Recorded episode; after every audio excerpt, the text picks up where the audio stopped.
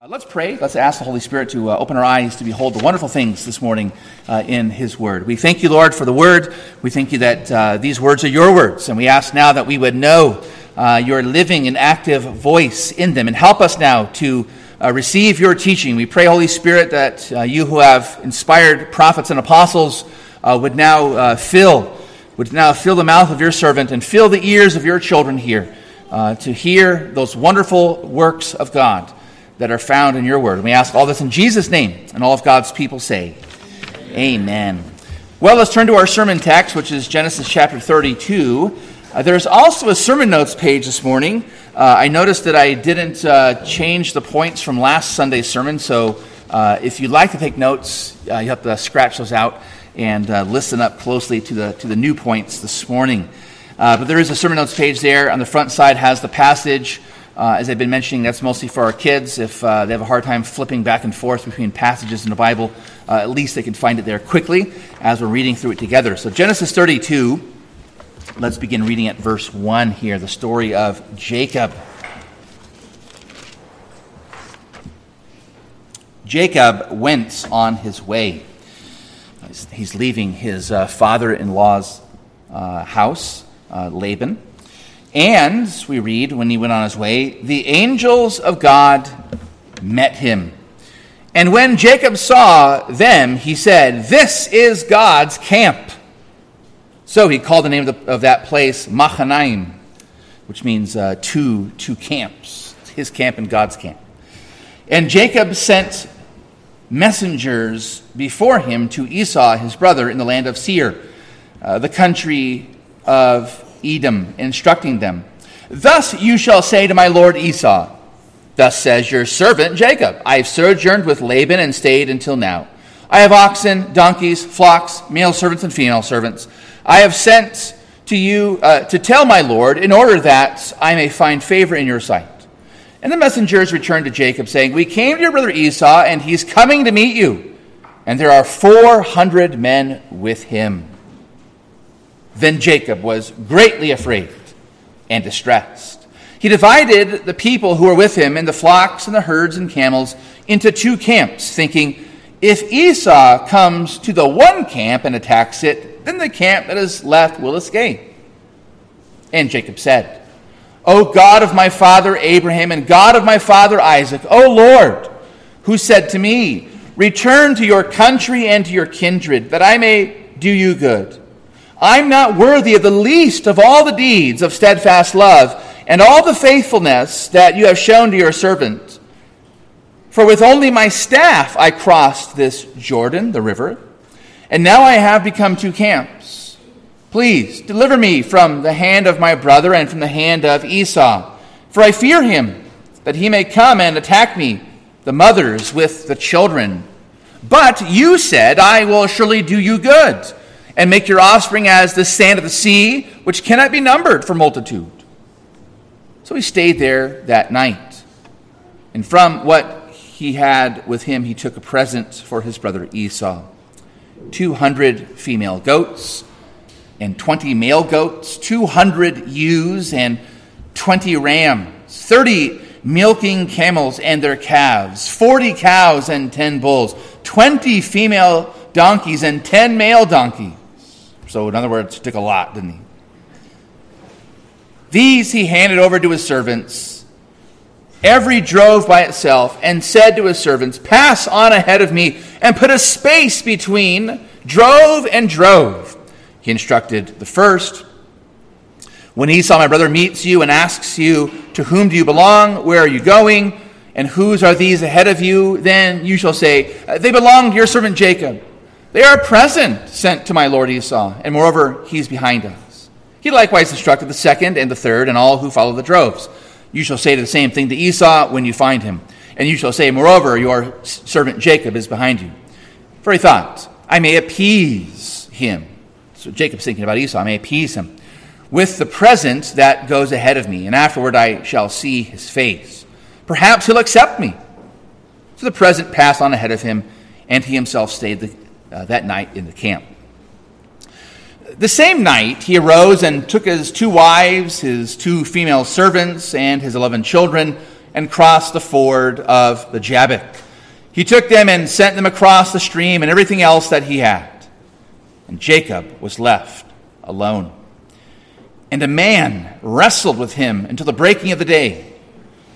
When the man saw that he did not prevail against Jacob, he touched his hip socket, and Jacob's hip was put out of joint as he wrestled with him. Then he said, Let me go, for the day is broken.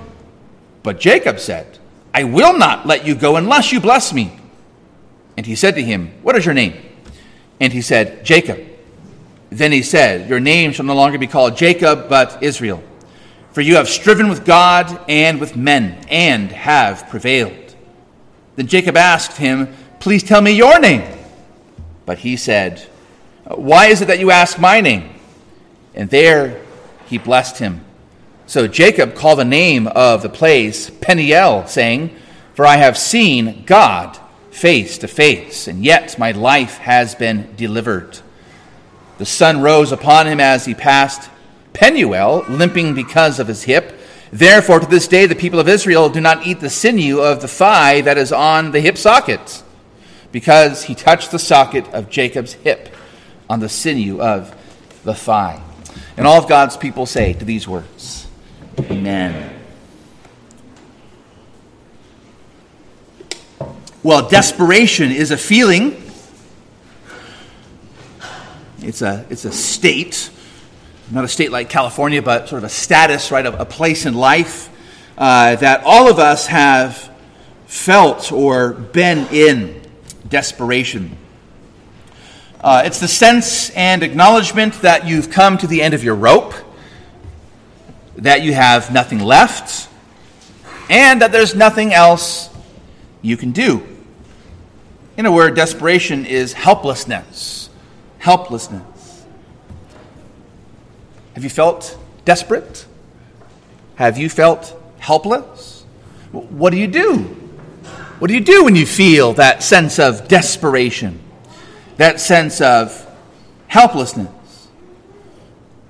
Well, the one thing that you can do as, as, a believer in Jesus Christ, your, your one last ditch effort, as we call it, is to pray. Is to pray.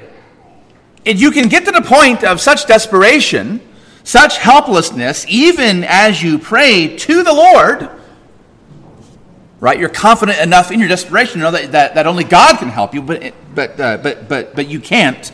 Uh, and you can get to the point of, of desperation that you won't take no for an answer. That's the story here of Jacob. So desperate why is he desperate? Why, he, why does he feel helpless? Because he is afraid of his brother, his older brother, his twin, who's just a tad bit older than him.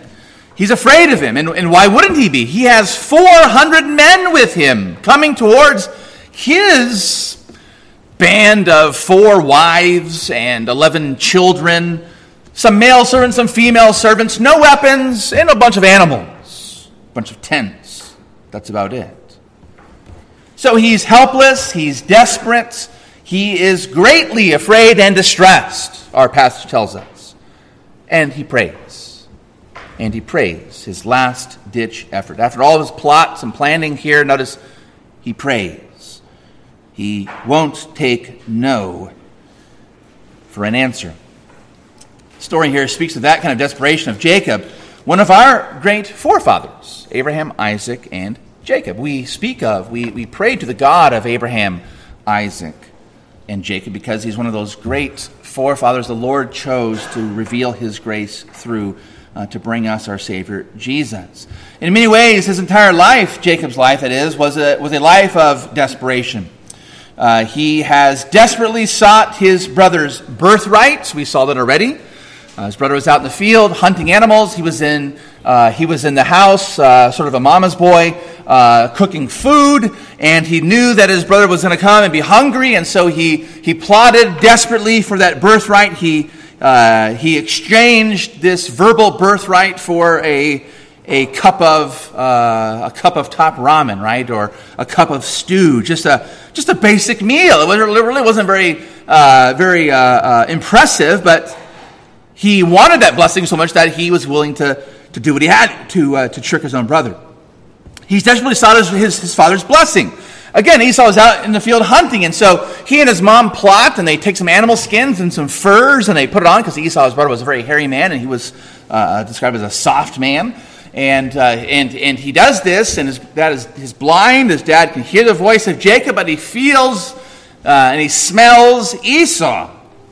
That's how desperate he was to steal uh, the father's blessing, because we saw that oral, the blessing was not just words. This was a, a last will and testament. Uh, this, this was, you know, we write, we write our last will and testament, our family trust, or whatever it is. That's a legal document. In the ancient world, your words uh, were the legal document. He's desperately sought a wife in a far off land. Um, and uh, he was so, he was so uh, smitten by her, so in love with her, Rachel, that is, that he was desperate to marry her. How long did he work to get her? Supposed to be seven, right? So, but he loved her that much that he was willing to, to put up with uh, Laban's trickery, right? Uh, and Leah slipping into the, into the tent on that wedding night that he was, uh, that he was willing uh, to work for 14 years. In fact, uh, after that, remember from last Sunday, how many more years has, has he worked up to our point here this morning? Six more. So it's been 20 years. He left 20 years ago, desperate to get a wife, right? But now here he is, desperate to avoid death from his brother, this this tyrannical brother, uh, Esau, who comes with 400 men, uh, seeming to put him to death and, and to do what uh, he wants. So, may God, the Spirit uh, who spoke by the prophets, may he speak to us uh, anew. And notice also, just briefly before we, before we look here, that the Lord has promised him multiple times. And last Sunday, especially, we, we made a big point there in chapter 31 of God's very special promise to him uh, I will be with you. The Lord has promised him, I will be with you. Uh, leave Laban, I will be with you. Uh, go to your promised land despite all that uh, you're going to face there, but I will be with you. And we see, despite Jacob's fears and despite his desperation, his hopelessness, his distress, we see God with him, don't we? We see God with him. We see, we see the Lord with him in, in uh, verse 1. God sends angels to him. Jacob went on his way, and the angels of God met him. He's afraid, but yet God has said, I'm with you. And to show that, angels accompany him on his journey. In fact, he calls this God's camp. Now, he later on talks about two. My, my camp is divided into two because he is trying to put some distance between all the servants and animals and, and, his, and his wife. And then he even divides, wives, he divides up that camp even more. But notice there are two camps. It's not the two camps that, that, that, that Jacob has, but it's God's camp. God has camped alongside Jacob here, uh, as it were, in tents, as he's there with all of his servants and wives. And so God has appeared to him here in the, in the form of an angel or angels. And of course, there is that, that, uh, that man that is wrestling with him, will come to him or it or whatever that thing is uh, in just a moment. Uh, but notice also, as these angels of God are with him, as God has promised, I'm with you, that, that, that, that angels are God's servants. They're servants.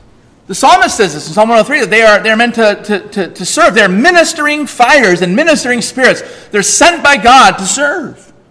Hebrews 1 tells us, picking up on Psalm 103, that, uh, that the angels of God, uh, are they not ministering spirits sent to minister to those who shall inherit salvation.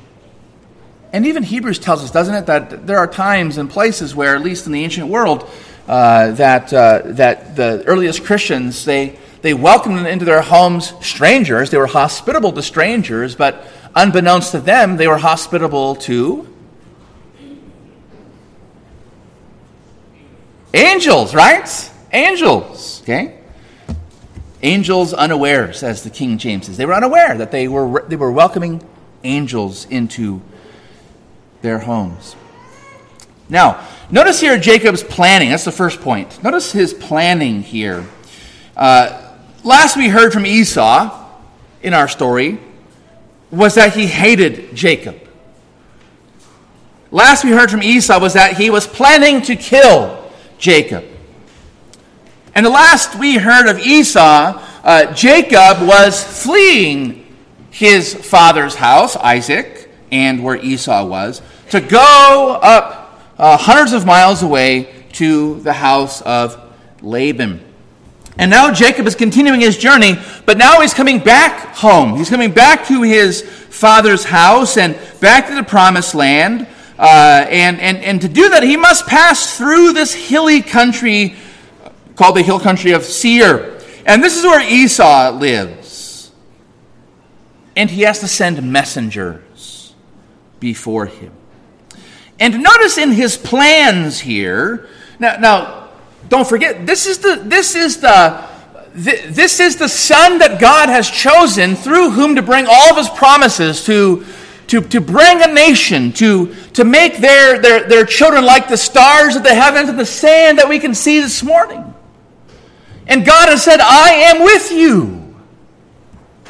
So he knows he's the chosen one. He's the, he's the vessel through whom God is going to bless the world with salvation, but he's afraid. And so, in his planning, in his plotting, in his scheming, uh, in his human wisdom, notice that he calls himself, as he's telling his servants to go to his brother Esau, uh, he, he calls Esau my Lord, and he calls himself your servant, and he's looking for favor in your sight, he says to Esau. And his message to Esau was that he had all this prosperity to share with his brother. I have hundreds and hundreds and hundreds of all these kinds of animals. All these servants to serve these animals and to, to care for these animals and to care for all the, the needs that I have. And I am going to willingly give it over to you.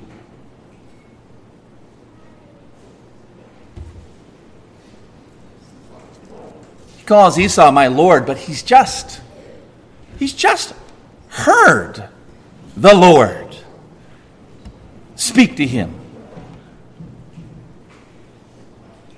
I am with you. He's, he's forgotten. He's forgotten what, what later on the, the prophets would, uh, would say that there are, there, are, there are more with us than there are with them. He sees 400 men or he hears about 400 men coming to get him.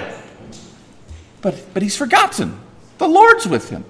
And in fact, angels have gone with him. There, there are many more with us than there are with them, but he's forgotten that.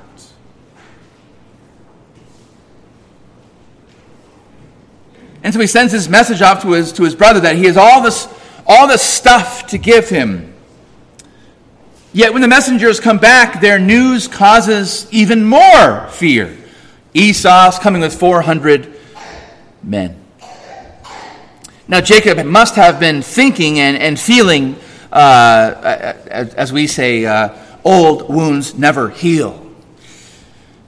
My brother is holding this grudge against me. 20 years later, he's still holding a grudge. And so he continues to plan and to scheme and to plot. And so, in his wisdom, he decides to divide his camp up into two. One half of his camp goes on that side of the river, and then the other uh, half of his camp is on this side of the river. And then he even plans to give all these animals as gifts to Esau, but to do it in waves. Send the first servant off with a couple hundred of this and wait a little bit of time. Send the second servant off and give him a hundred more of that, wait a little bit more time. And a third, right? Just constantly sort of buttering him up, right? Trying to appease him, we're told there. In fact, in verse 20, when, when, when he says, uh, I, and perhaps I may appease him. Perhaps he will accept me. That, that, that word for appease in the ESV is the, it's the word that uh, gets, uh, it's the same uh, Hebrew term that's used later on in the, in the book of Leviticus and Exodus for the, for the sacrifices uh, and the atonements or the, the propitiation. It's the place where God meets with his children and their sins are forgiven. God is appeased. And so he's thinking that by his gifts, by his efforts, by his works, by the things that he can give, he can appease his elder brother, his angry brother, from killing him. And so he's totally desperate. He's totally afraid. He's totally helpless. He's totally distressed. So, in other words, he is probably doing the things that you and I would have, would have done. Right? There's, there's no difference between this Jacob, this forefather, this patriarch, than, than us. All the fears and all the doubts and all the distress and all the struggles, all the desperation, all the helplessness, all the worry, all the anxiety that we have in this life, too, Here's Jacob, greatly afraid, forgetting that God is with him. Now, in the middle of all this, we see, secondly, his praying. Uh, notice, especially verses 9 through 12, his, his praying. He's planning a whole bunch, isn't he? But he's also praying. So he's, he's, he is full of fear, but he's also he's also a man of faith. Well, how, you know, we, we, might, we might see that and we might be confused. Well, well what is it? Is, it uh, is he a sinner or is he a saint? Is he fearful or is he faithful? What's the answer to that? The answer is yes. He's both, isn't he? He's both. He is full of doubts. He's full of, uh, of fear for his own skin, right? His own life. But here's a man also who has faith, full of doubts, but yet he trusts. He trusts the Lord. Again, that, you know, that's, that sounds confusing to us. Well, how, you know, how can it be? I thought I thought believers, you know, were forgiven of all their sins, and I thought believers only trusted God and, and only loved God with all their heart, soul, mind, and strength. They loved the neighbor as themselves. I, I thought that's what a Christian was, or a believer was. Well, that's what a believer is in principle, but in practice, I mean, look around, you know? Look around. This is that struggle within the believer, isn't it? Uh, this is that the, there's here's here's Jacob wrestling with God, but there's also an internal wrestling that we have as believers. Paul describes that as the old man versus the new man. That we have that we are that we've become new in Christ. He's, he's, he's made us new. He's forgiven us of our sins. He's given us the Spirit of God. He's uh, given us new birth, regeneration. But yet there's that old man still, still with, with us God has allowed us, or God permits, and, and God still, uh, in, in, the, in, God's wisdom, He makes it so that the believer still is new but yet old. One day we'll see Christ face to face. One day will all of our sins will be wiped away, practically speaking. Uh, one day there will be no more tears or pain or doubt. It will be only faith. Uh, and not just faith, but it will be sight. Until then, you're going to wrestle. Until then, you're gonna you're gonna want to do the good, but yet the good that you want to do, you see evil lying close at hand, and the and the evil things that you don't want to do, you struggle because you still are tempted towards them, and you even commit them. And as a believer, you're gonna you're still gonna cry out as a believer. Oh, wretched man that I am! Who shall deliver me from this body of death? That's the prayer of a Christian. Romans 7. That, that's the prayer of a believer. And so you see that here with Jacob, all the way back thousands of years ago, a man who is utterly afraid, but yet he is a man of faith. And so he prays.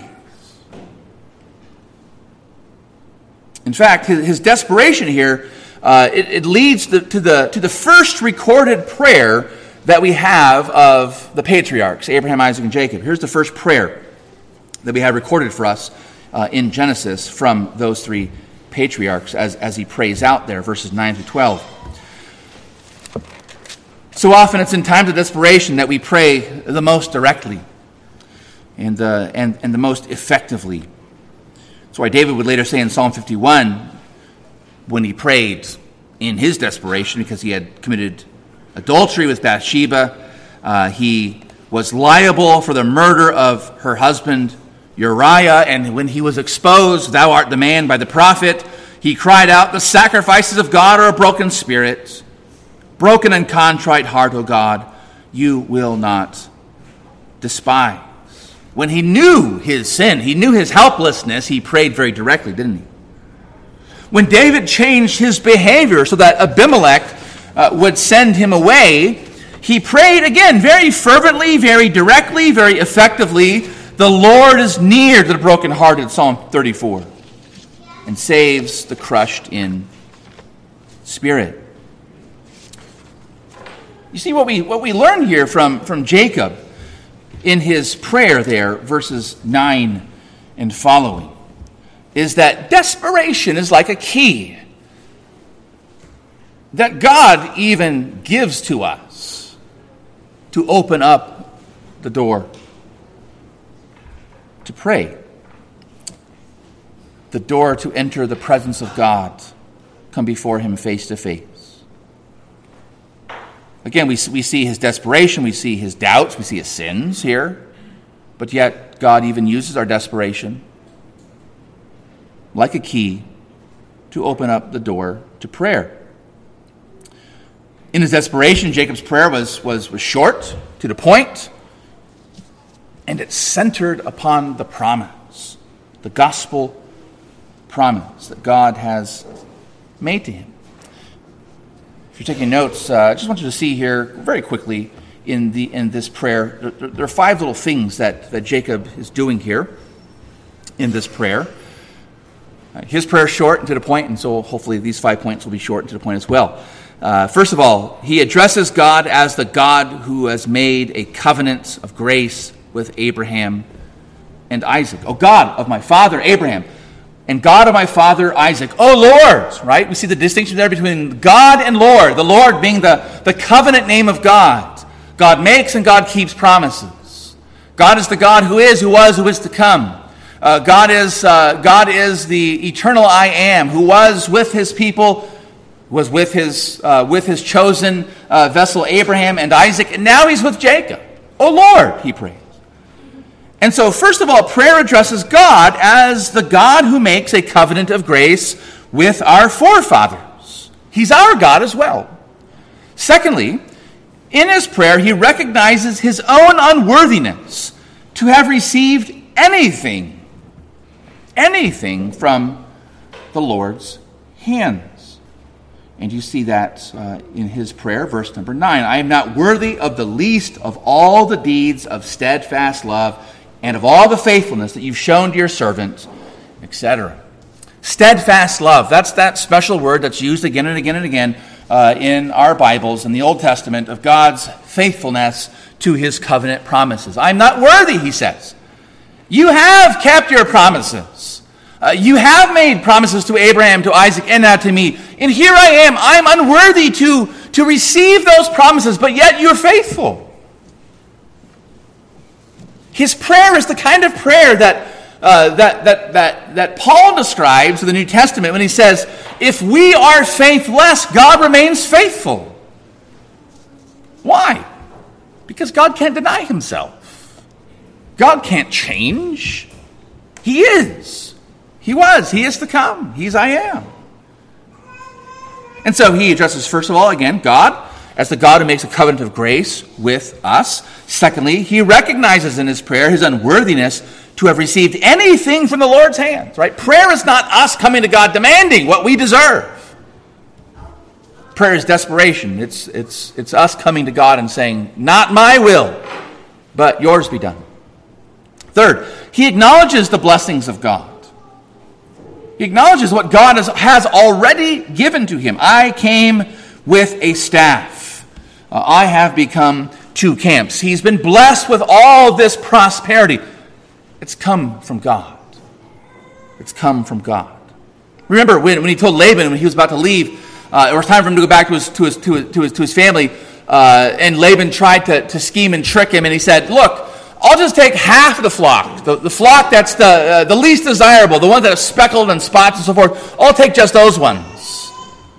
But then voila, right? The Lord causes them all to be speckled and spotted, and he's blessed with tremendous abundance. So he acknowledges the blessings of God that, that come from God. Fourth, he makes his, his plea, really, uh, uh, his plea, which is deliver me.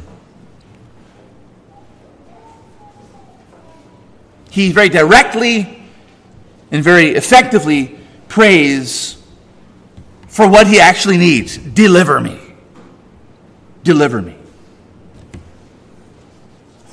He doesn't need more animals. He doesn't need more servants. He doesn't need a, a, a, a rain to come and, and, make the river too deep for, for Esau to cross.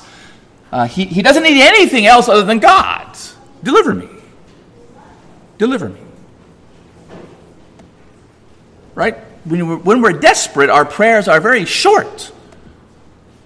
You don't have to flower and, and f- sort of fluff up your prayers to, to sound uh, uh, profound to God. It's not in the abundance of our words, as Jesus says, that we stand on the street corners and we pray uh, to be seen, to be heard with great flowery language. Jesus calls that, uh, tra- our translations say it's babbling, isn't it? It's a babbling. Babalageo is the Greek term. It's just a, a constant sort of repetition of the same words, and it might sound great. But he just prays, Deliver me. That's what he needs. When we're desperate, we just simply pray and tell God what it is and, and, and how it is. Now, the fifth little thing we see here is this, which is what's the basis upon which God is going to deliver this, this, this wretched sinner, right? Jacob, this, he's afraid, he's distressed, he's, he, he's been a man who's tricked and he's been tricked what's the basis? What's the reason why God would ever deliver a man such as this? Again, certainly not because of Jacob. The reason why God will deliver him is not because of anything inherent in Jacob. It's not the works that he's done. It's not the wisdom that he's shown. It's not the courage that he has he's overwhelmed his enemies with. Nothing in Jacob it's nothing in Jacob at all. He prays her again in verse 11, deliver me, and, and so forth. Why? Because I'm afraid. Um, I don't want Jacob or uh, Esau to come against the mothers, the children, and so forth. But look at verse 12. What's the basis? What's the reason? What's the foundation upon which God is going to deliver him? He asks that particular prayer at that moment because what God has said. But you said, I will surely do you good. I will make your offspring as the sand of the sea, which cannot be numbered for multitude.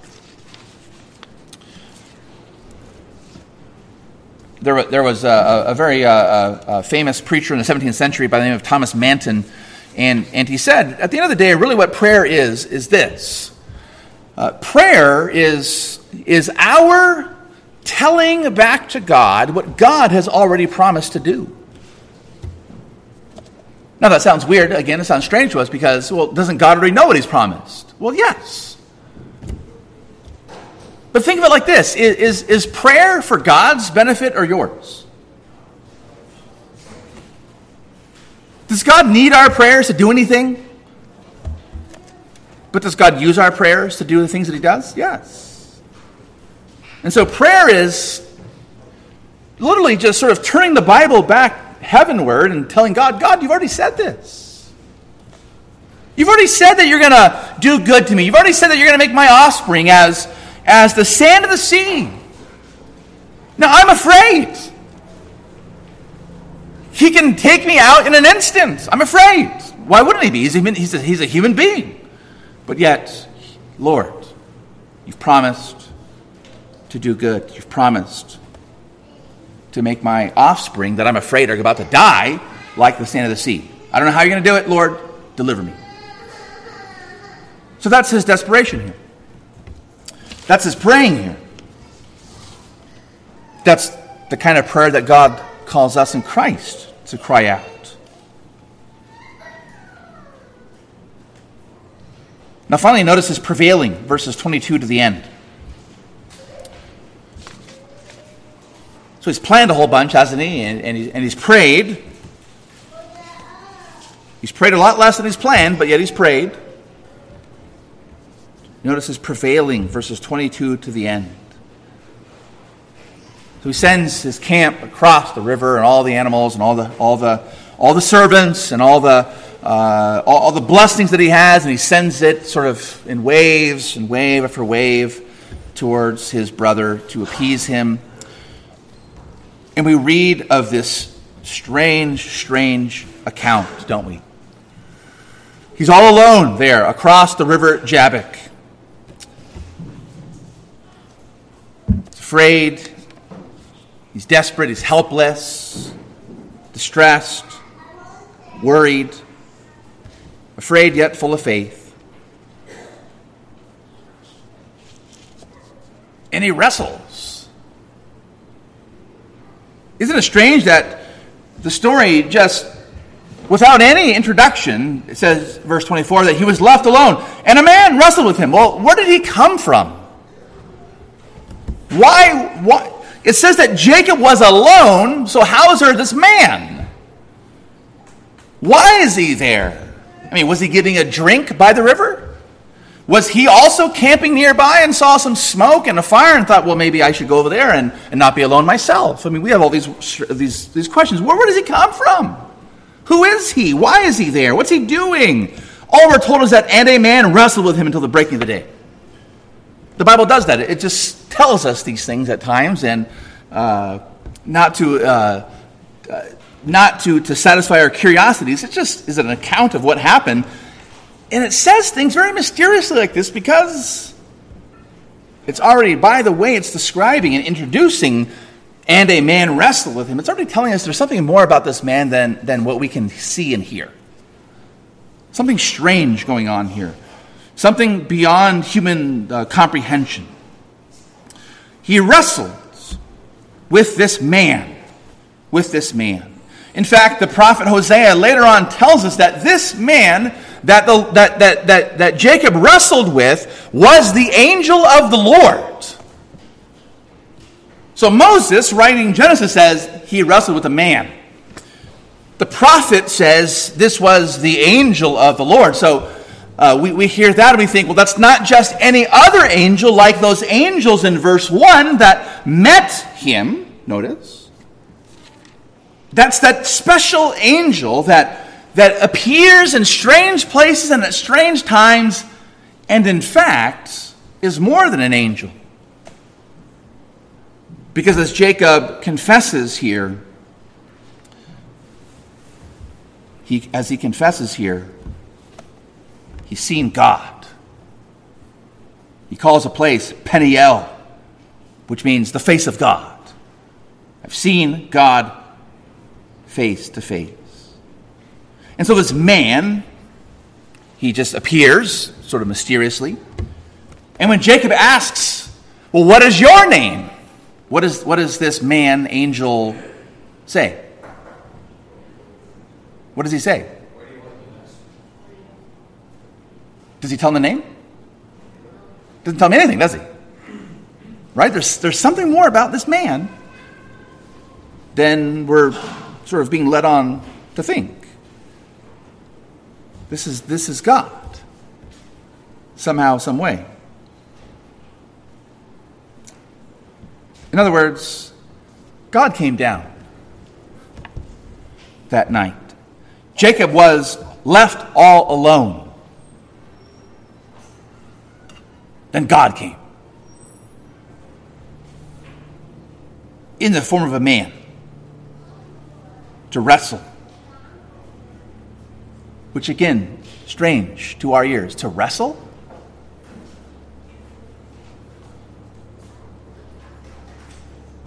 You see, in the ancient Near East, the world in which the Bible is written, oftentimes armies would line up against or uh, uh, opposite each other, sometimes the river between them. And instead of a full on, full scale battle, the battle will be won by pitting two champions against each other in a, as we, as we call it in our, uh, in our video game culture, Mortal Kombat, right? It's an old, it's an old video game, but this is, a, this is a battle to the death between two champions, right? This is sort of David versus Goliath kind of stuff. In fact, in the ancient Near East, even lawsuits at times were settled through wrestling matches, not to death, but to the victory. Why, why then is God doing this? Who's Jacob afraid of? Esau. Should he be? Humanly speaking, yes. But who should he fear more? God, the Lord. And so this man, right, appears, the angel, this angel of the Lord, as Hosea calls him, as Jacob calls him, God, I've seen God face to face. God appears in this form to teach Jacob that he need not fear Esau, but that is to be afraid of Esau, but to fear, that is to trust in reverence and in awe God. One hymn writer said it like this Lord, I cannot let thee go till a blessing thou bestow. Do not turn away thy face. Mine's an urgent, pressing case. And so he wrestles. He wrestles all night with this man, with God, in some form that he can be described as a man.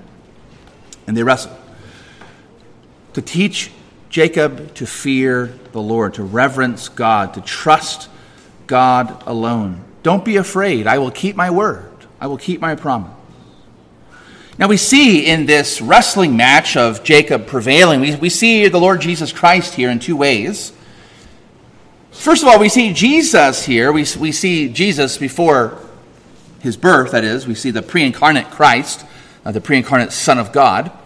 We see Jesus in this man with whom Jacob wrestles. How? Because it's God who has come down from heaven to earth into the form of a man to wrestle and to be conquered, notice, by Jacob. Battles will be won by whichever champion won, or, or lawsuits would be, uh, uh, uh, would be uh, would be determined by who won the wrestling match. And so God comes down to wrestle Jacob, but to lose. He allows himself to lose the battle with Jacob in order, as we would say, to win the war, to send us his son, our Lord Jesus Christ. And so that's why Jacob can confess this place was called Peniel, the, the face of God. And as we know, we've seen God's face in the face of our Lord and Savior Jesus Christ. And so here is the, the, the, the Son of God before he became our Lord Jesus Christ coming down to wrestle, to be conquered, to teach Jacob, fear me. Fear me. But the second way that we see our Lord Jesus Christ here is not in this man, but in fact in Jacob himself. He's the promised son, the promised seed. And so he's a, he's a picture to us, a type of the coming Christ. In wrestling with God himself, Jacob's thigh was touched, it was smitten. Uh, the thigh was uh, a euphemism for reproductive strength uh, in, in, uh, in, in uh, this uh, ancient language of Hebrew. And so in, in Jacob's physical suffering, we have a shadow of that promised Son to come who would suffer for us. The one the prophet described, saying, Surely he's borne our griefs and carried our sorrows, yet we esteemed him stricken, smitten by God, afflicted. Out of the anguish of his soul he shall see and be satisfied. By his knowledge of the righteous one, my servant, make many to be accounted righteous. He shall bear their iniquities, the prophet described the coming Savior. Through suffering, Jacob receives a blessing, the blessing of a name change, which is significant uh, in the ancient world. Through Jesus' suffering, we receive a new name, don't we? The Bible tells us in Revelation, for example, that we receive a new name when we come to the Lord Jesus Christ. Through Jesus' suffering, we receive the blessings of justification. It changes our name from sinner to saint, from unrighteous to righteous, from guilty to not guilty, from estranged, alien to a son, to a daughter, from an enemy to a friend. You see, because of Jesus, the desperation of Jacob was satisfied. Because of Jesus, we know that in our desperation, God will hear us and He'll answer us. We can pray like Jacob, not because God will one day send his promise to be fulfilled, because he has already. Because he has already. God, the same God, has made a covenant of grace with us we come to Him in prayer, unworthy of His blessings. We acknowledge what He's already given to us. We make our plea to Him, Lord, deliver us, help us. And we do so because, because these promises have already been fulfilled in our Lord and Savior Jesus Christ, who is that, not just that greater Jacob, but who is that God that Jacob wrestled with to learn the lesson. Fear me and trust me. And as we come this morning to the Lord's Supper together, uh, we, we have this visible sign and seal of all of these promises to us. That God here has heard the prayers of his children throughout the ages and given us his son Jesus. And God still hears your prayers. He still hears your desperation. He still hears and he answers all of our helpless little prayers. Lord, deliver me. And when you receive the Lord's Supper this morning, know that. Be assured of that. Be confident that God accepts you already in Christ. And just pray to Him. Ask Him. Tell Him what you need. Ask, seek, and knock, as Jesus says. Let's pray.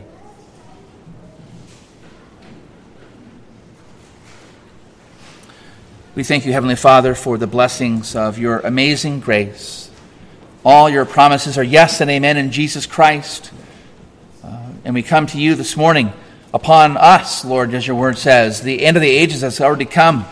All your promises are being fulfilled today. And so we pray that you would draw to yourself in this place and across the world, uh, in every place, amongst every language, amongst every uh, nation, every ethnicity, every tribe and people, that you would fulfill your promise that Abraham, Isaac, and Jacob's sons and daughters, their seed would be as the sand of the seashore and be as the stars of the heavens. Draw to yourself that great multitude that no person can number, so that we might join with them in faith and in fellowship, praying to you with confidence and joy this morning. Lord, deliver me. And we ask this in his wonderful name, and all of God's people say, Amen.